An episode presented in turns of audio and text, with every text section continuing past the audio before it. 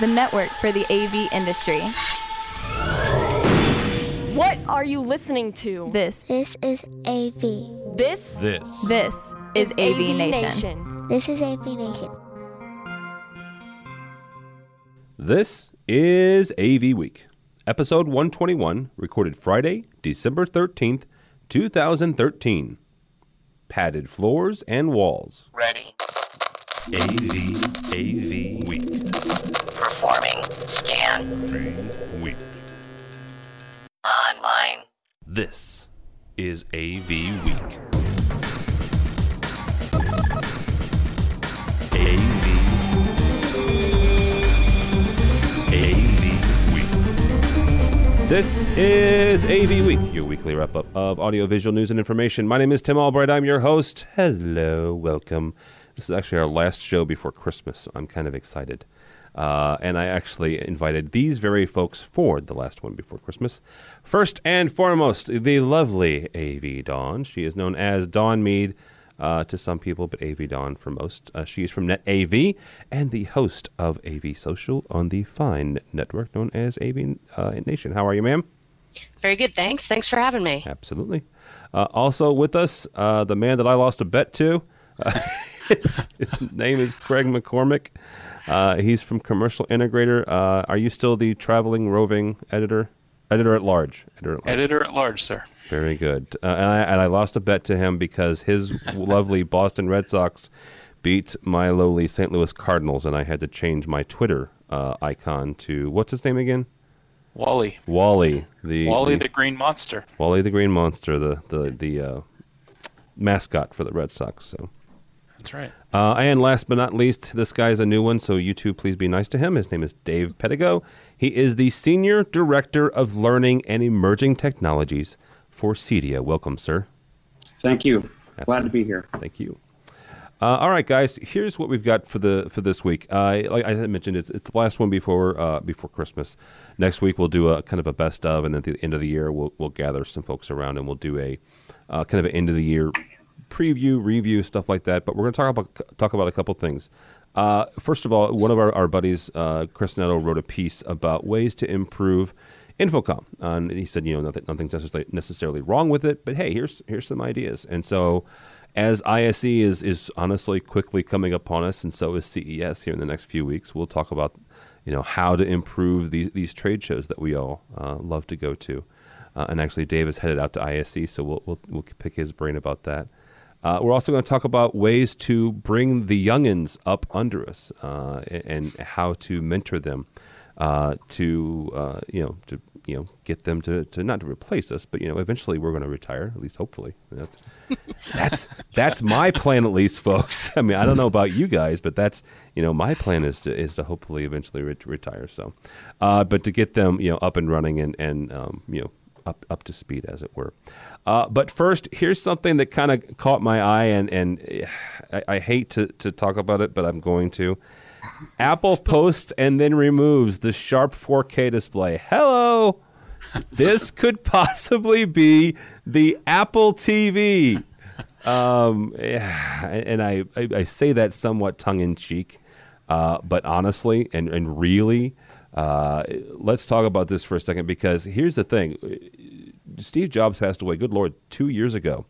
And one of the things that all the tech people that, that I read and listen to, and you probably do too, uh, said there's something in here. He's, he's, he has given us a, a hint to the Apple display, the actual Apple TV TV, not the little hockey puck, but the actual, you know, here we're going to do this thing TV. Uh, in that biogra- in the biography, uh, if you haven't read it, he said something to the effect of, uh, when it comes to um, interfacing with an actual display, we have finally figured it out, quote unquote. And and so all of the Apple fanboys and the technology people said, "Holy cow, here it comes! We're gonna get a TV." And that was in 2011, and it's 2013. We're still waiting for this thing. Um, but here we go, 4K. That would be a great thing. Um, maybe, uh, but the fact that they they post it on their website and then take it down, people are pointing to this like, aha, this is the last one. This is the latest thing. Uh, so, Dawn, let, let me ask you this: uh, How credible is that? First of all, and is this the way that we want Apple to go, or should go, maybe?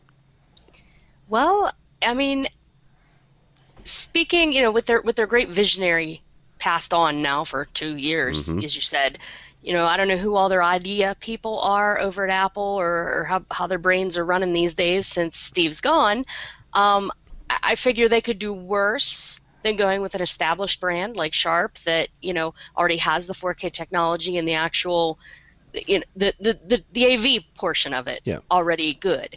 And, you know, I, I know my own company sells a heck of a lot of Sharps. Uh, it's one of our go to monitors, you know, and they make a great product. So they, they could do far worse than partnering with someone established like that. Um, as to whether it's going to actually happen, the Apple TV, well, we've been waiting for more than two years. I mean, I, th- I think if you look back at some of the earlier writings of Steve Jobs back in the day, um, there, there, there was there was discussion of a TV type appliance, you know, in the 80s, I think. So uh, whether it comes to fruition, we'll see. Um, but I think by partnering with someone that's already there and already has the technology and the goods, so to speak, um, they'll be far more successful than trying to reinvent the wheel. Yeah, that makes sense. Uh, Craig, from your from your standpoint, you you cover uh, primarily integrators, which is uh, integrators can be either you know Resi or, or Pro, but we typically think of, of the commercial integrator part as as as pro. This is not necessarily a, a bad thing or, or you know for for the commercial guy because let's be honest, a lot of uh, a lot of resi stuff ends up in the in the commercial space. A lot of it stuff it ends up in the uh, in the boardrooms and, and, in the classrooms. So is this maybe where we, we think Apple's going? Uh, is is maybe partnering with somebody like like Dawn says who's already established? It, it, makes a lot of sense, and, and like you said, you know, a lot of residential stuff does end up in, in boardrooms because a, CEO will say, oh, you know, they, they outfitted my, my home with this, so I, am sure they can do it in, in my office too. The only problem with that is, is a lot of times the, the stuff that's that's built for a residential environment isn't built for a commercial environment and doesn't work, and then somebody wonders why. So so that's uh, that that's kind of the only the only challenge in, in making it go from the residential side to the commercial side. Are you saying that we shouldn't be installing, you know, three hundred dollar Black Friday TVs? Is that what you're saying? Well, it depends how good the service plan is. With oh, very nice. I'm saying it. I'm saying it. very nice. Very well done. Uh, all right, Dave. Uh, you are uh, CEDIA is is is primarily a residential uh, organization. You guys uh, service um, the uh, community of, of you know um, home automation, not home automation, but but home installers. Uh, a couple years yeah. ago, uh, I had on uh, a number of, of folks uh, from uh, Rich Fregosa and, and, Matt Scott and, and uh, Phil Cordell, and they introduced me to the ESCI, the the um, electronic service. I forgot what the what the C part stood for. ESC, electronic. ESC, that's it. Thank you. Yeah. Uh, and so this is not something. This this is where you guys' wheelhouse is. This is where you guys live, which is the, which is the home. Uh, is this does this make sense for Apple to to start uh, you know to instead of reinventing the wheel, but but to partner with somebody who's already there? Yeah, uh, I would say that.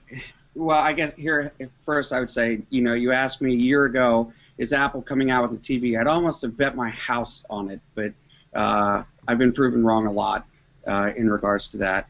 Um, it, it makes sense for Apple to partner with a manufacturer, I think, instead of man, it, instead of building a plant and manufacturing their own televisions.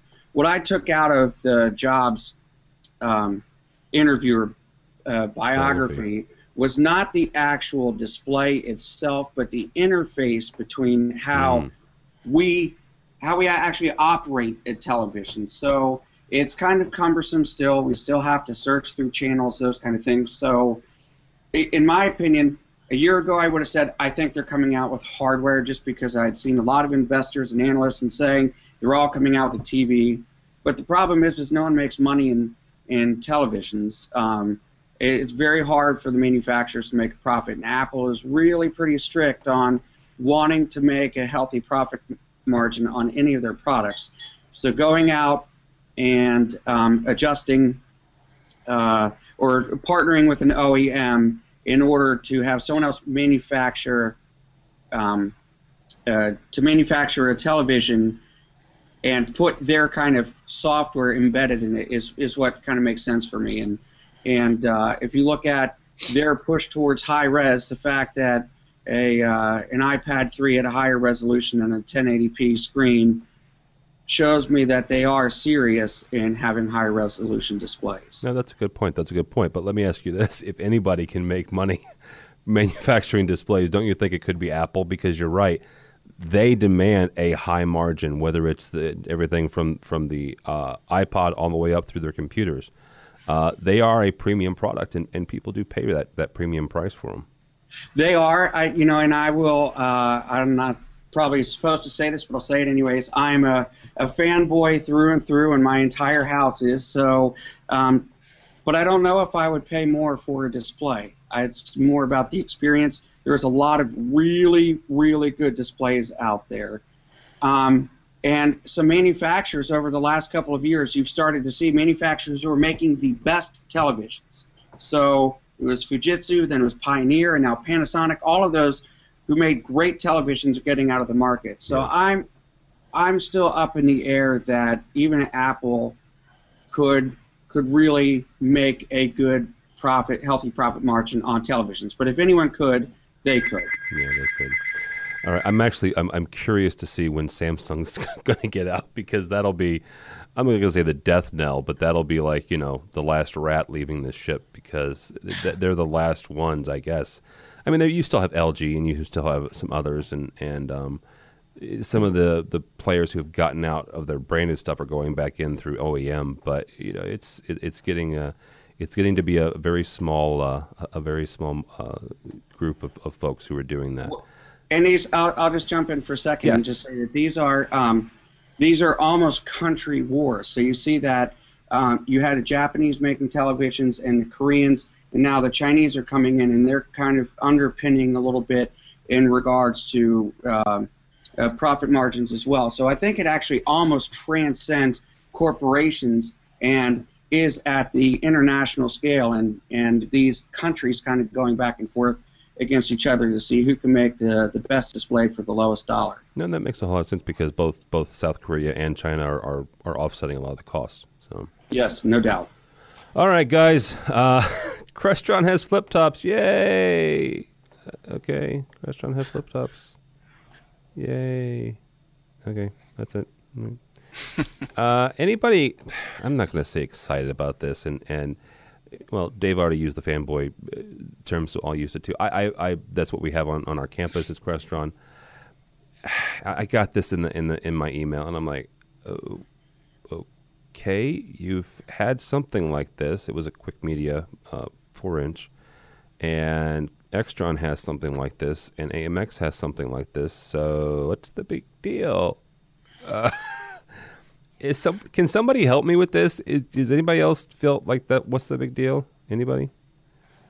Dawn, Dawn, I'll ask you because you, will say you'll say whatever. You're muted, ma'am. Yeah, she's muted.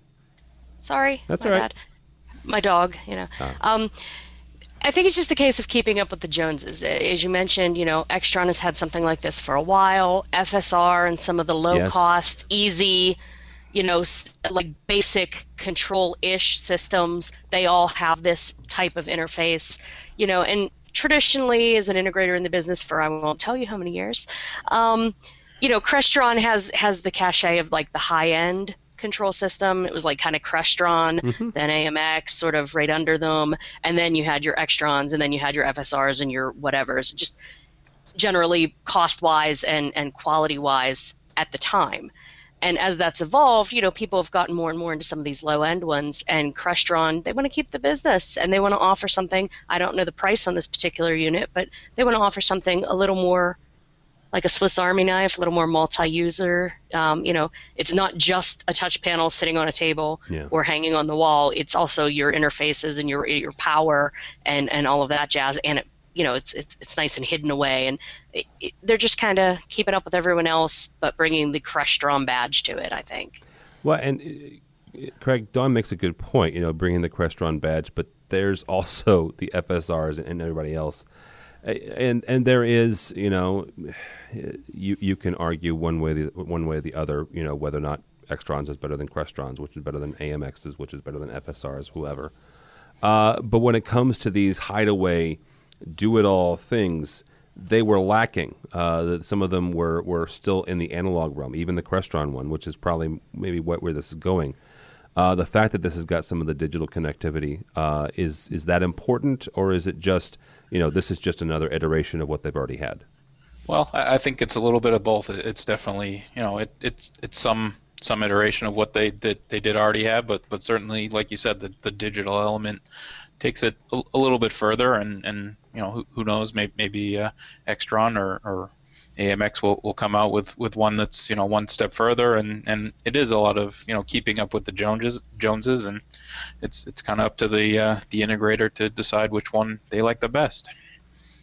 Well, yeah, I guess that that is. Uh, Dave, do you guys see much of this when it comes to, to residential, or is this a, a primarily a, a, a corporate or a, a, you know a boardroom uh, installation or even uh, it, education? It, yeah, it, it's it's pretty much outside what the majority of our members do, but I, I will say that you are seeing a crossover from some of the residential guys who are and gals who are starting to pick up a little bit of the um, commercial work, but in general, the commercial work is typically uh, very light commercial, like um, bars, restaurants, etc. Yeah. The education field, I think, is a little bit outside of what our guys do. Okay.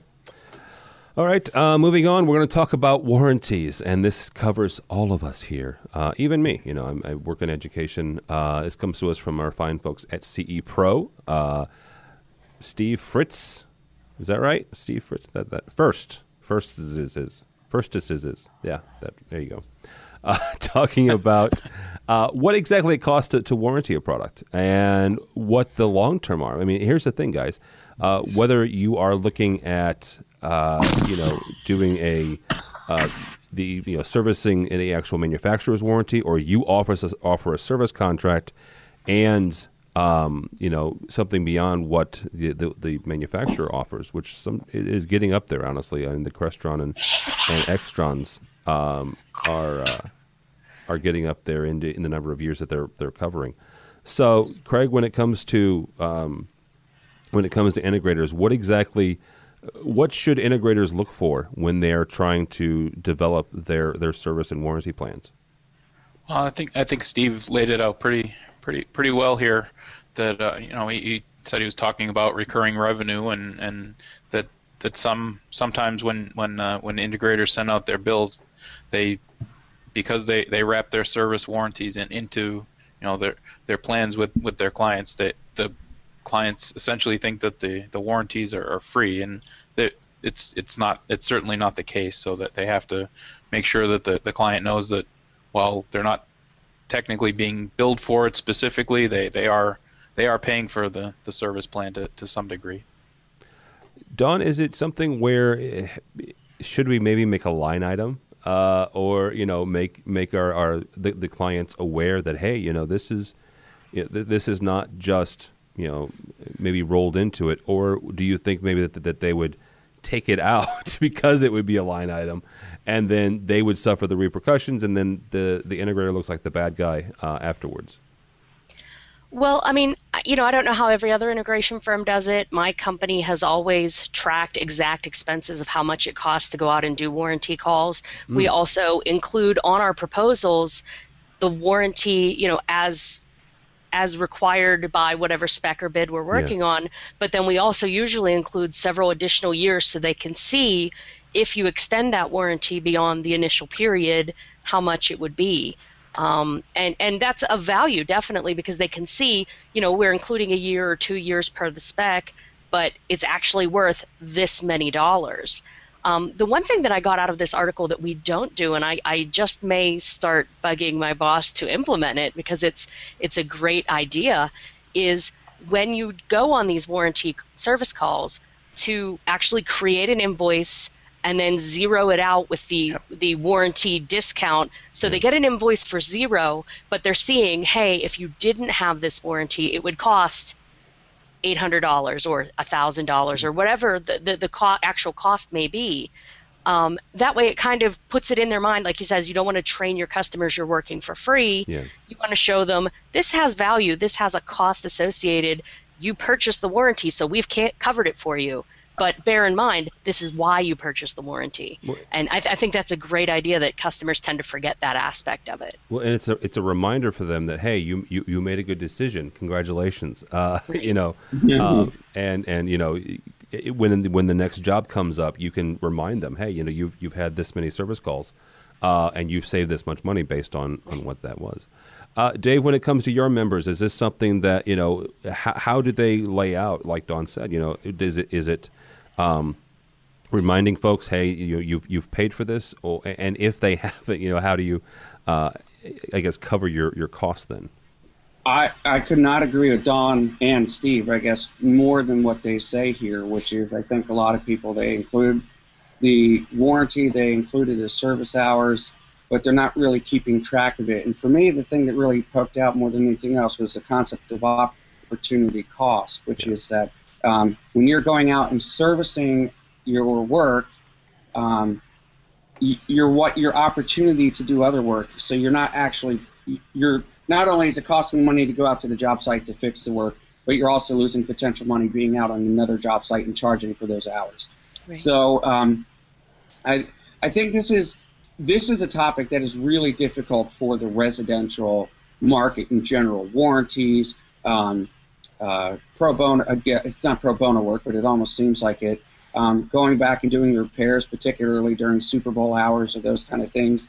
And so going back and being able, to, I think it's a powerful marketing tool to not only to be able to send them an invoice and say, okay, well, it would have cost you $150 uh, to, to do this repair or whatever. At the end of the year, send them an, uh, a, a statement that has all of the uh, warranty work that's been done and say this is this is all the money that you save by having a warranty so that you can then upsell the warranty moving forward. The concept of recurring revenue for the um, for the residential guys, we, have done some studies and we're seeing a slow but uh, measurable warm up to recurring revenue and um, I'm all over it. I think that if you want to have a business that you can sell, you need to have money that is always going to be in the pipeline. And yeah. starting with your warranty work is a great place to jump in.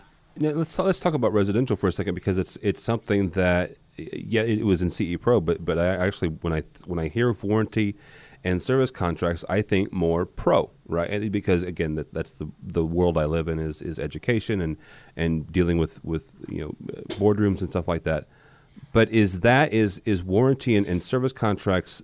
Is that where where integrators or, or, residential guys should go, or is it more the the remote management, or, or is it you know both, or is it kind of both sides, you know, two sides of the same coin?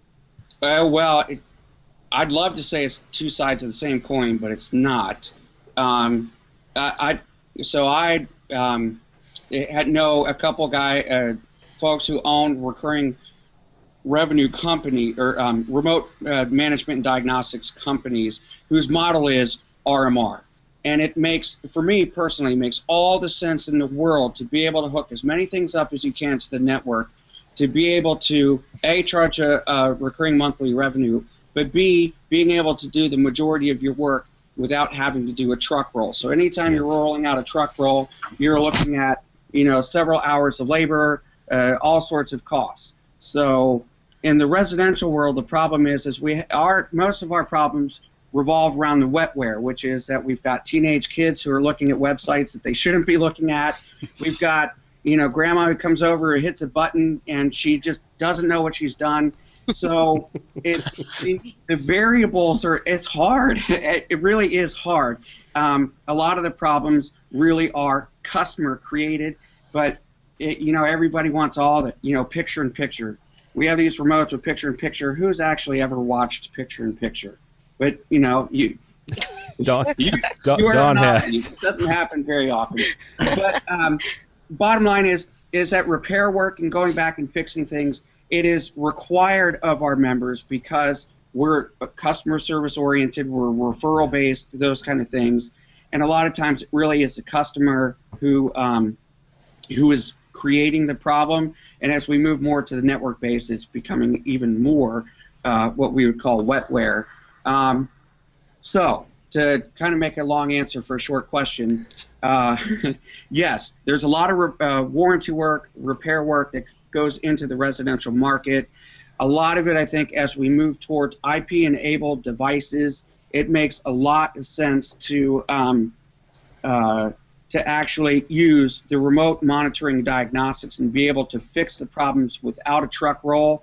It's just, you know, it's going to take time to be able to convince the consumer or the client that they should be paying a monthly fee above and beyond what they've paid for the product that that um, is supposed to work all the time. It, it, it's a it's a tough sell sometimes. Yeah, it is. Dawn, just out of curiosity, is it is it when the uh, the Ravens and the Steelers are on at the same time? Is that when we're watching? How did you picture? know that? I That, that just- pretty much the only the only time we use picture in picture is when both teams are playing at the same time, and they're both broadcast in our market, which is not often, No. and they're up against each other. So we have to, you know, fight over who gets to watch live the big picture and who watches the little one. But uh, yeah. Yeah, uh, Har- Har- uh, Harry Meade, Dawn- Dawn's uh, lovely husband, uh, is is a big Ravens fan, and of course, Dawn is a Steelers fan. So, It could be worse. I am a Redskins fan. oh wow, Harry's family are all Redskins fans, so we feel your pain. It is painful. okay, go ahead, Craig. Who do you root for?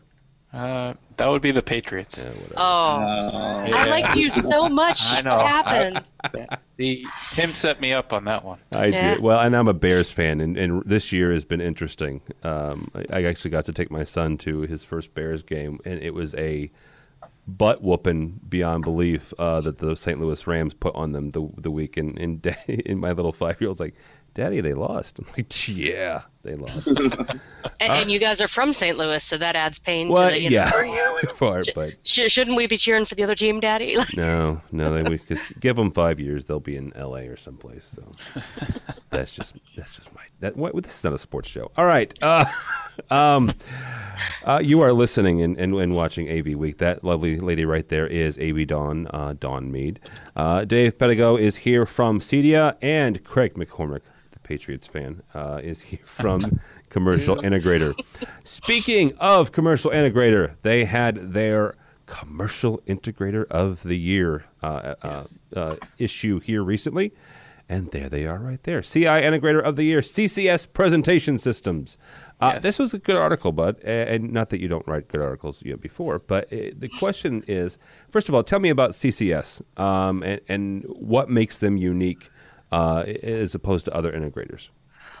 Um, what what makes them unique is, is uh, the the way their their company is set up is, is they have um, essentially their their headquarters in in Arizona, and um, they have uh, several uh, seven other lo- locations uh, areas that they, they kind of cover, and um, they're they they are not franchises. They're they're licen- licensees. Um, all, all of them started essentially with, with a loan from the the founder and the the president, uh, John Godbout, and uh, they they uh, they earn they earn re- uh, rev- revenue their their own revenue. They you know they they uh, they they basically are sort of sort of independent once once uh, once they they um, get get their loan and they they're they're pretty pretty much you know they, they all feed feed into the parent company but but they're uh, they're they're essentially their their own entity and you know they they they uh, you know can earn money their own way and you know it's it's just it's it's a really kind of a unique setup and, and one that, that I'd never I'd never seen before in, in the industry and I, I don't think exists and um, I, I looked for, for other other examples of it and, and haven't been able to find one yet.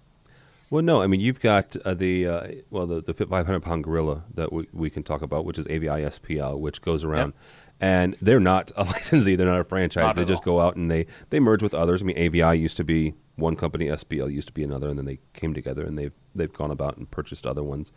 Uh, In the Midwest here, we we have CTI uh, Conference Technologies, uh, who has begun to to acquire other uh, smaller uh, integration firms um, around uh, you know Iowa and, and Illinois and, and others. Uh, they're based out of St. Louis actually.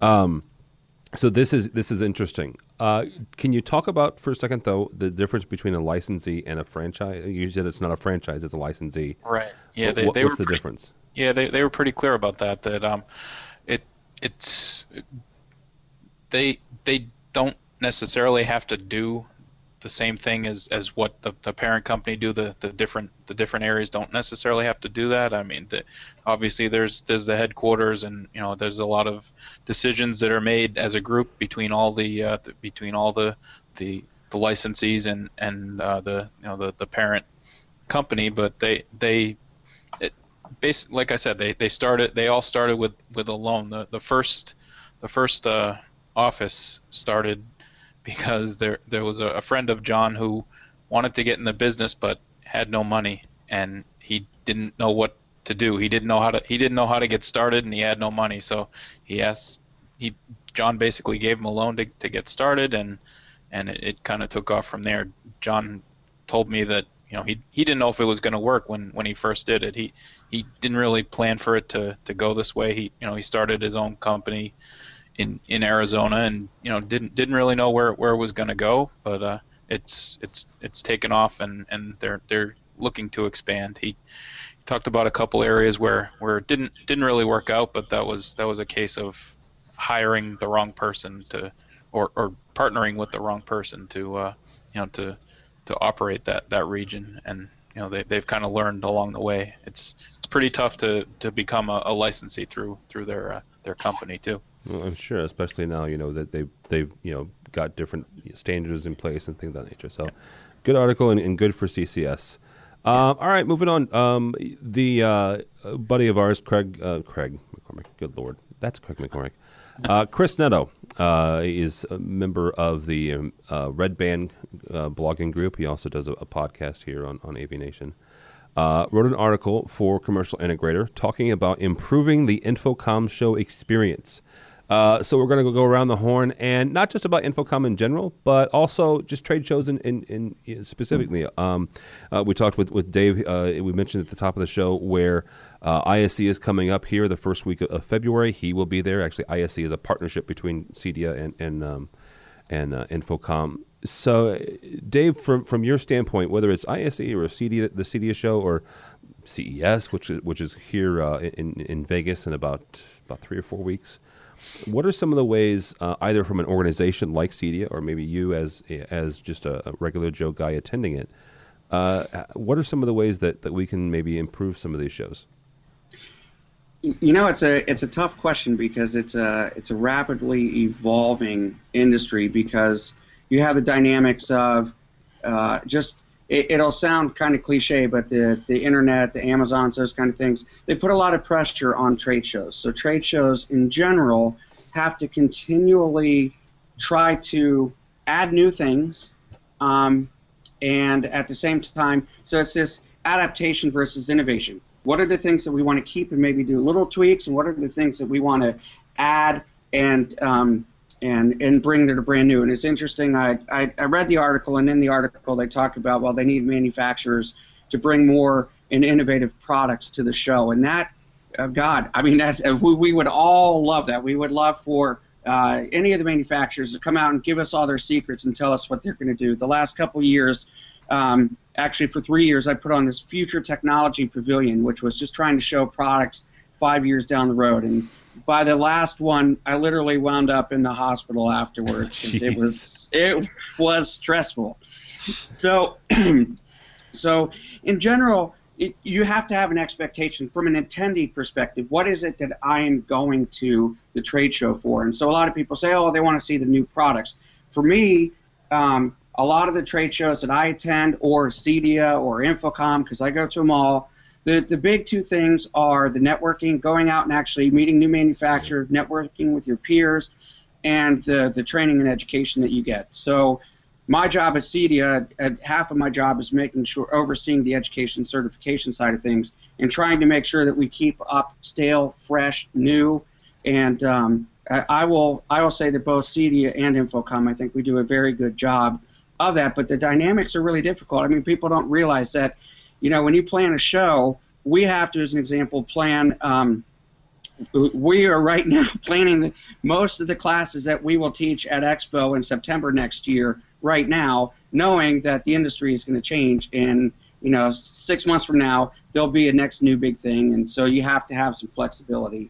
So there's lots of things that the show needs to do, but also I think attendees have to to look at what it is that they are going for, what they are looking to accomplish, and um, and then maximizing their time. The one thing that we have noticed in our show is, um, you know, because the residential industry was hit hard, and so yeah. you know we saw a decline for a while, and we're finally seeing numbers go up.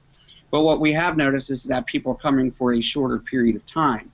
So um, I think the attendees, what they are trying to do is to go in, get the information they need, do the networking they need, and get out instead of going what was you know going for a week and those kind of things.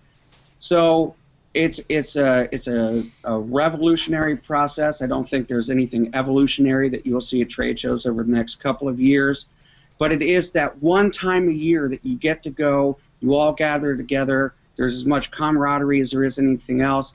And then the last thing I'll say, and I'm, I'm putting a long answer in here, That's is not only going to the big companies, but going and finding the small gems. What are these small companies that have very little funding, that are on the bleeding edge, that um, you look at and you say, you know what, that's a product that's not commoditized right now that I could use to make some money or offer a solution that my clients have been looking for. So um, we're not going to bring a circus, but we, you know, we continue to try to evolve and serve what our clients need, and just know that it's a it's a hard the, those shows are amazingly difficult to put on. Yeah.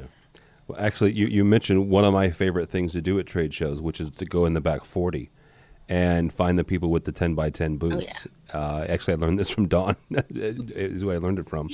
Uh, and, and, last year at InfoComm, uh, the guys from Beam uh, who had the, the little what do you guys call them? The uh, uh, Sheldon bots, but, shell but, bots, shell bots. But it was it was a it was a, a, a fully autonomous uh, robot with a with a video screen, and and someone remotely could could basically tie into it through the internet. Uh, and mm-hmm. control it and walk around, and, and the gentleman that that uh, that started it had the vision of not ten or twenty or a hundred of these, but several thousand of these, so people could virtually attend other trade shows. I mean, the guy was the, the, guy is genius. I mean, the guy is is like way way over my my intelligence. Uh, but that was one of those little ten by ten boosts in the in the back forty yeah. that you know you, you, you, unless you purposely go around the, the big the big boosts and the and the bright lights, you're going to miss. So well, I, will I'll butt in for just yeah. a second because you're an educator. I, I I was a public school teacher. My degree's in education. You know as well as I do that hearing and seeing things are one thing, but experiencing it is another. And so you, you there's just uh, going there and being present and talking to people. It's a completely different experience than hearing about it or seeing it on the web. It's just it's not the same. Yeah. All right, Miss Dawn, where uh, where some of the things that we can we can do to improve not just InfoComm but CEDIA, ISE, CES? Well, I mean, Chris had some great ideas. I'd love to see some of the ones from the article implemented. You know, some of the you know the plug plug fest where you yes. get to actually see mm-hmm. things hooked up, similar to the old projector shootouts, and just sort of test claims live and and and that sort of thing. Uh, that's great. People love that stuff. Again, like. Um, like you just said, that's experiential as opposed to just being told that this thing works. Seeing that it works and making it work is an entirely different experience. Um, my biggest thing that I wish was in the article and that I wish that they would do, and I keep telling them to do, is going to get me slaughtered by every person I know that works for a manufacturer and goes and attends and works at these things, and probably from the guys that put them on. But I would love to see an extra day or so added to InfoComm. Man, sister. hear me out. Hear me out. I know Amen, people are sister. going. I know people tend to be going shorter times to these shows, but in the case of InfoComm specifically, the show floor has gotten so large that in order to just see everything on the show floor without taking any classes, without doing any networking, without even taking lunch half the time, mm-hmm. it takes every single day that show is open you know, and they've added the education Super Tuesday and the weekend before where you can take classes, but those are all multi-day classes, big seminar classes, CTS prep plus test type classes.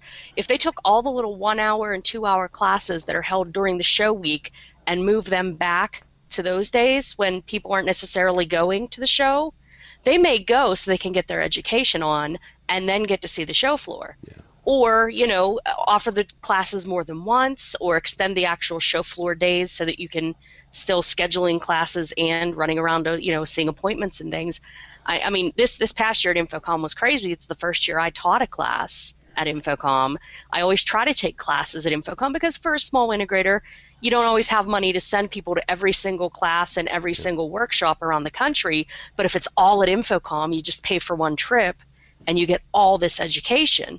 So you take a class, you teach a class, you, you record a podcast, you know, you, you, meet up with some friends for lunch or, or, or do the networking face to face stuff that's so important about these shows.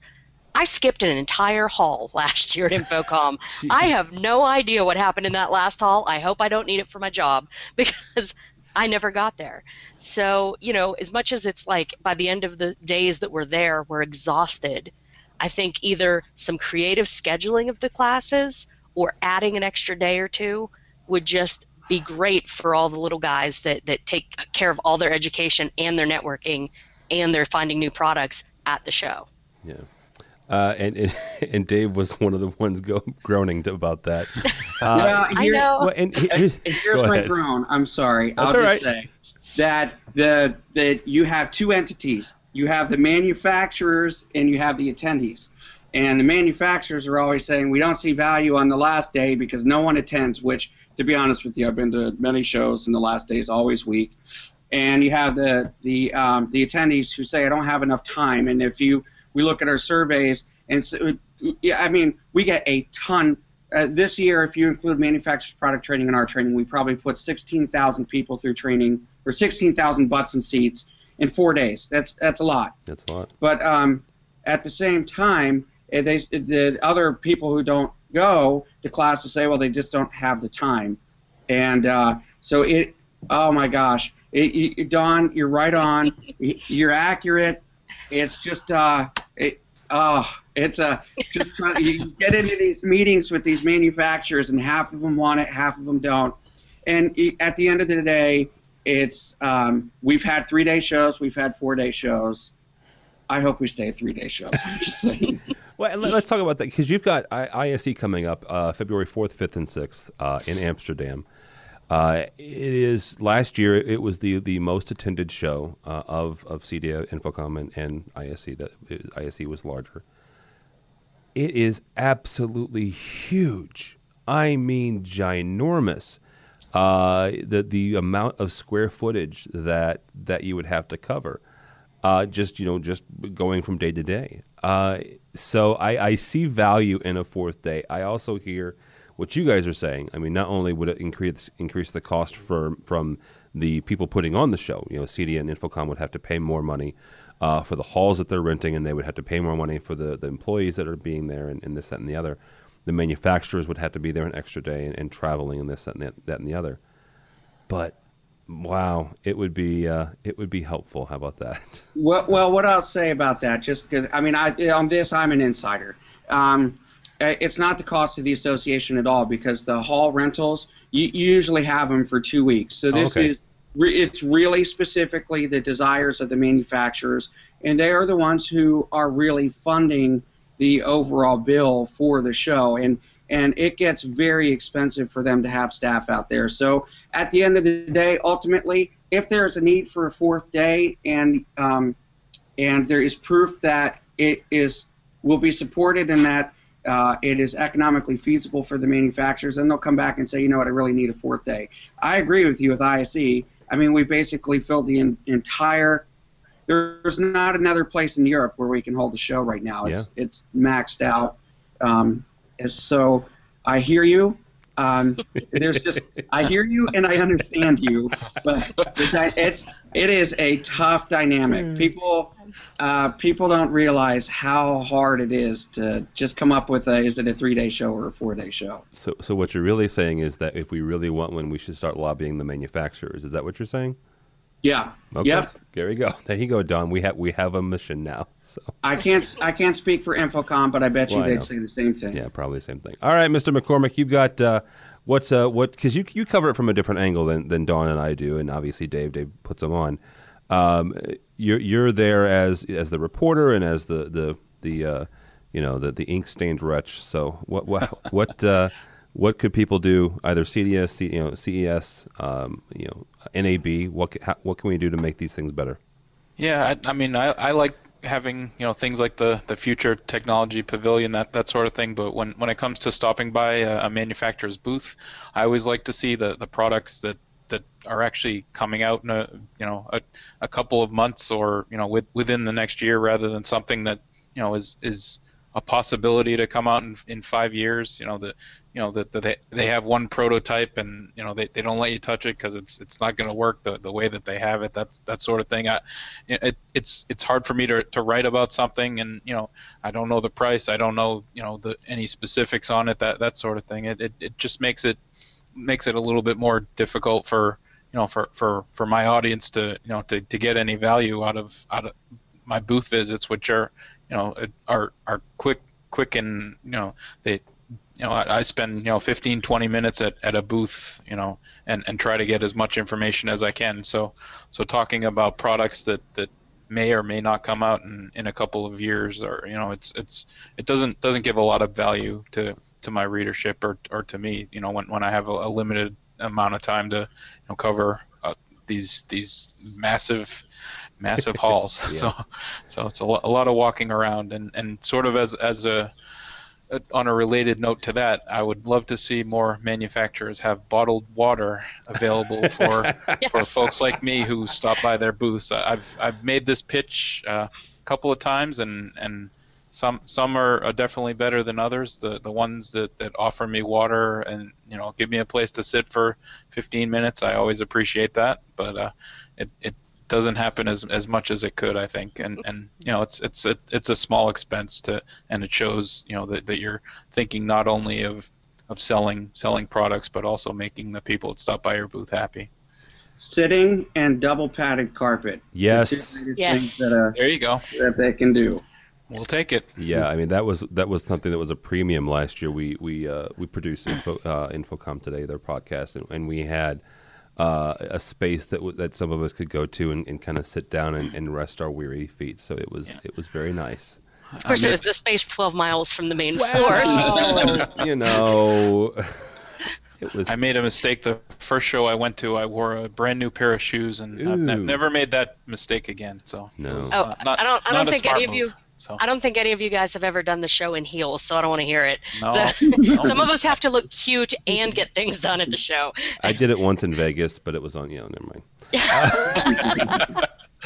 uh, you know what? Water and coffee. Coffee would be nice too, depending on you know your your perlic, you know what what you like to do to you know get yourself going. So. Um, uh, all right, this is t- comes to us uh, from AV Network. It's a blog by uh, Lindsay Adler. And I got it. I honestly, I grabbed it because I was having Dawn on, because this is something Dawn and I have talked about for years, and that is getting young people into the industry. And she she writes uh, the title of it is "I found the next gen of AV installers, and they're waiting for you to hire them." Uh, she uh, talks about a, a, program called the uh, the Red Hook Initiative. It's a community center focused on empowering underprivileged privileged young people to overcome systemic inequities via social change. Uh, and, basically, what it is, it's it's a community outreach program that that gives young people the tools they need, uh, whether it's networking or AV AV tools or what have you. Uh, so, Dawn, I am going to kick this off with you. How do we get programs like this hooked up with integrators? Um, because here's the thing: unless you read AV technology or unless you read commercial integrator, unless you, you watch this show or listen to this podcast, I, am not quite sure how how Red Hook gets you know to Net AV or gets to you know AVI-SPL.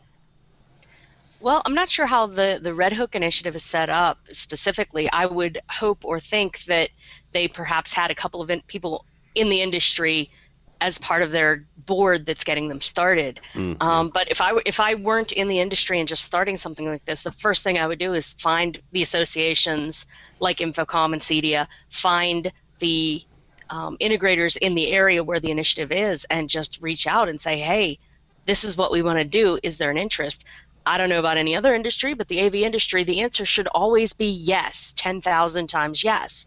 Uh, there is such, such a dramatic absence of even not even just trained people willing to come into this industry or trainable people to come into this industry, but outside of this industry, there's the lack of knowledge that we are an industry. What are we like a 95 billion dollar annual? I think this is a statistic from InfoComm yeah. every year, and like half of our families, my mom still thinks I sell TVs, like at Best Buy or something.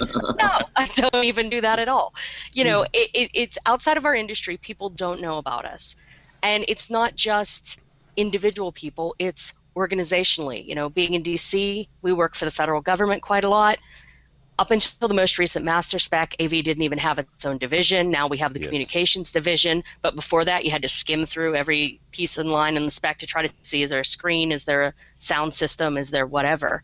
Um, until recently, you know, the NAICS codes, the NAICS codes, and all the different codes that the government uses for, for classifying jobs, there really isn't a straight fit for unified communications or AV technology or these things. They're similar, related, just like college degrees. They're similar, related, but nothing that is us specifically. So you just have to throw a bunch of codes on things and hope you get a job. That you know, so it, it's up to the groups like Red Hook to contact the industry who would be desperate to help them and it's also up to each of us as integrators and people in the industry to reach out to tell people. You know, I'm constantly talking to people in the in the neighborhood, in the community, uh, you know, at high schools nearby, saying, "Have you ever considered a career in AV? Do you like technology?" Because these folks over at InfoComm and NSCA and possibly CEDIA, I'm not sure, they have scholarships that they give away and nobody applies for because they don't know we're a r- real career. You know, look into this if, if you're technically inclined um, you, you have to reach out and tell people that it's a for real career option, that you can have great opportunity. You know, uh, God bless him, my husband is is the equivalent of a PhD. He's got exactly two semesters of community college, and he's making six figures as an engineer. Yeah. There's no other industry probably in America today in 2013 you can still do that. Right. That's something you know my parents' generation could make big money with a high school diploma or a little yeah. bit of college. I mean, it's such a fantastic career. It's such a fantastic industry, and there's so much opportunity. For God's sakes, talk about it. Tell people about it. You know, let people know we're here. And then there'll be programs like this that will succeed. And the more that succeed, the more there will be. And then I won't be desperate to hire a technician, which, if anybody out there is in the Baltimore, D.C. area and looking for a job as an AV tech, we're hiring. Contact me. But we can't find anybody. So, you know, you have to talk about it you can't, you can't just be oh you're something with computers you know let them know what av is and and you know on my own on my own part there's a, a part of the brac base realignment thing mm-hmm. they're doing a, a program coming up in february with the small business administration to reach out to businesses and find out what your pain points are with doing business with the government and in general and i've got myself put on that committee so i can talk to the sba and say figure out your NAICS codes figure out that AV is a for real industry, yeah. and then you know we, we want to help, we want to do work with you, make it easy. It's a it's a tough nut to crack. But also, so um, NSCA, the Consumer Electronics Association, CEDIA, about six, it's maybe even seven years ago, formed ESPA, the Electronic Systems Professional Alliance, and it is a certification program uh, uh, um, based off of the NCCER curriculum, and it it's honestly it's taken so long to crack that nut, but I think we're just starting to get to it, and it shows that there is a potential for a career. And basically, go through ESPA, and then after ESPA, then you can say, "Well, I want to go into residential, or I want to go into commercial." Um, the the um, the nice thing about it is is that locally, so we're headquartered in Indi- Indianapolis, and there's a Walker Career Center, which is one of the local uh, schools around here. Um, uh, Jeff Gardner, who uh, works in our department, has been going and teaching and uh, helping their program. And so, what we've learned from it is is that I, I, don't, I think the hard part is is at the federal level, which we've been trying to do. So you're talking about the SOC codes or the NAICS codes, yeah. those kind of things has to be done. But then you also have to take initiative at the local level. So the Red Hook, there's one called MMI, I think that's the Madison Media Institute in Milwaukee, yep. or, or, Madison, sorry, of course Madison. Um, uh, the Walker Career Center here in Indianapolis. Um, but what that this article is absolutely right. And for me, I used to be a um, a teacher for at-risk youth in Baltimore City for five years, and um, oh my God, there's such a great career, and we just can't. you love playing with electronics, you love doing all these things, you think it's cool, get into our industry. And uh, it, it's kind of like beating your head on the wall a little bit, but there are incremental, um, there's incremental movement, um, but it's not fast enough to keep up with the demand that we will need for qualified technicians uh, when all of us retire hopefully yes. in a couple years. Hopefully, yeah, yeah. a couple of decades, I think. yeah. I looked at my 401k the other day and I said, okay, I'll be about 110 maybe. mm. uh, Mr. MacCormack, when it, how, how do integrators get a hold of these kids? You know, oh, not necessarily the Red Hook kids, but just in general, how do they how do they reach out?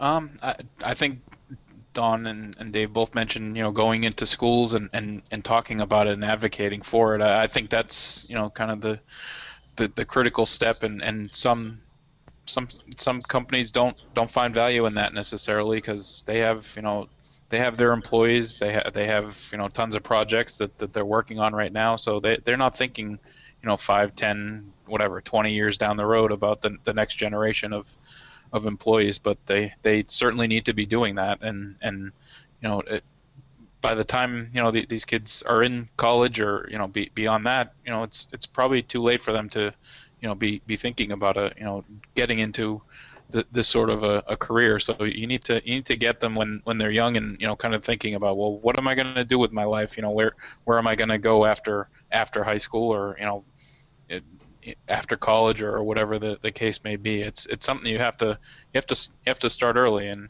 it's uh, it, it's always great to, to to see something like this and to see it working and it, hopefully it's it's something that that spreads. Yeah. It, it was, uh, sorry, I'll, 10 right. second. It was easy for our guys in the 80s and 90s to jump into this because they're the old two channel guys. So they're out there selling two channel audio, and there was just a natural migration over to the custom electronic side of it.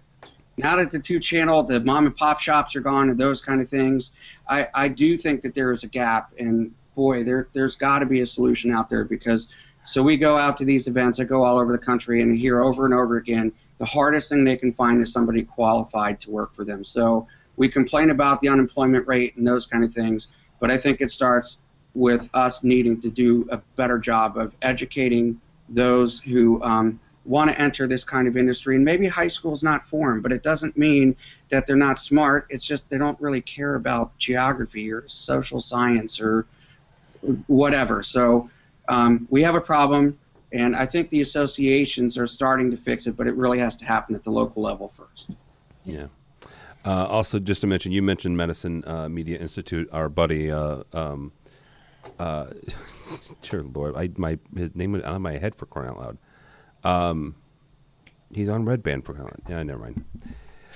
Uh, it'll come back to me in about three days. Um, he he recently graduated um, uh, from the Madison Media Institute and, and just recently uh, started working uh, in the industry. So it's it, th- there are uh, good schools out there. He actually is the first kid uh, that I've ever uh, known that has an AV degree. So yeah. it's it's kind of neat. So.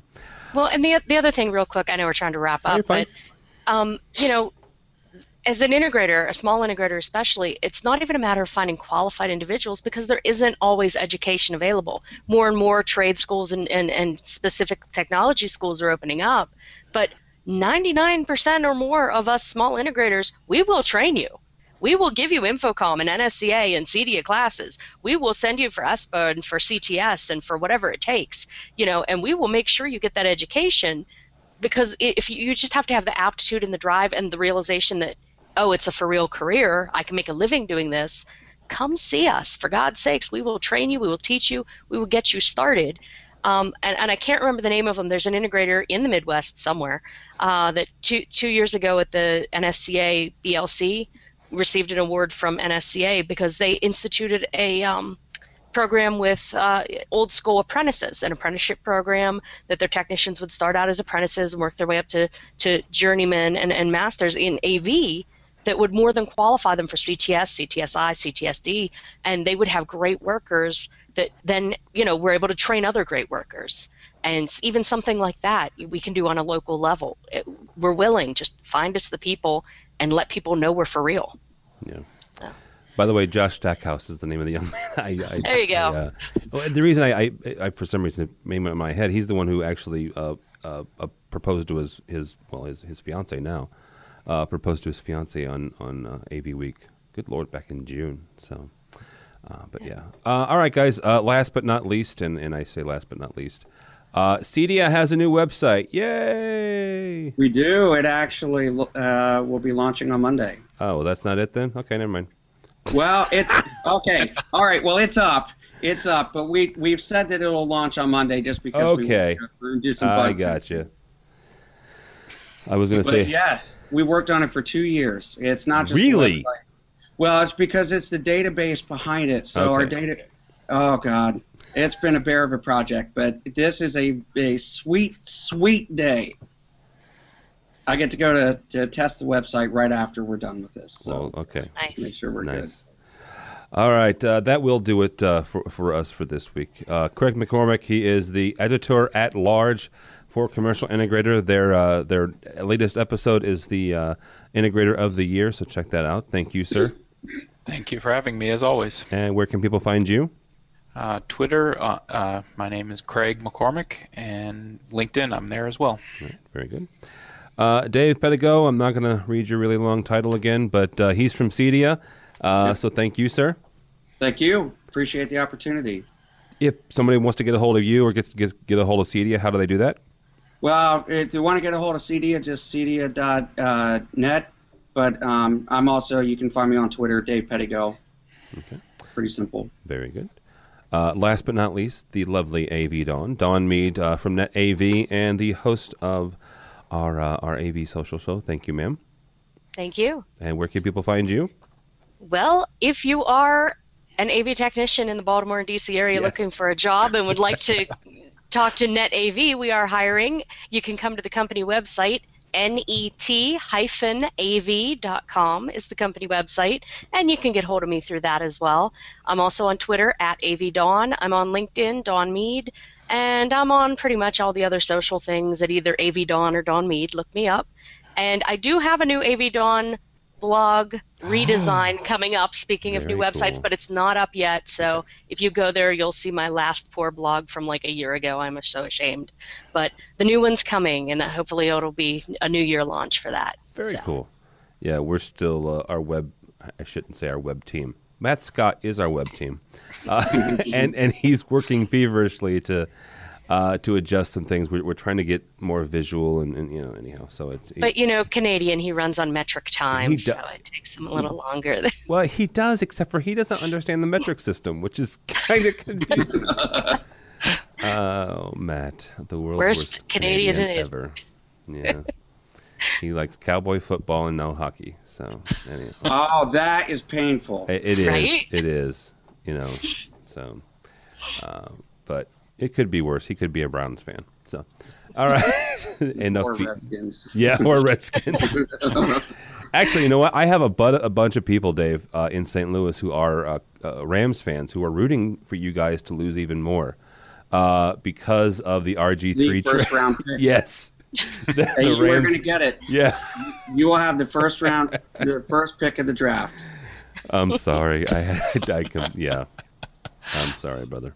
That's okay. Uh, my name is Tim Albright. Dawn't follow me. Follow AV Nation and, and everybody here. Uh, this is a group effort, and, and I appreciate everybody that does everything. Uh, Don hosts AV Social. George Tucker does a lot of stuff um, from Live Life. Uh, he he uh, spearheaded DIY, which is now hosted by Tim Gray.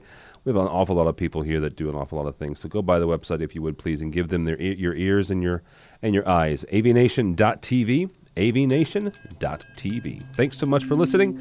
This has been AV Week.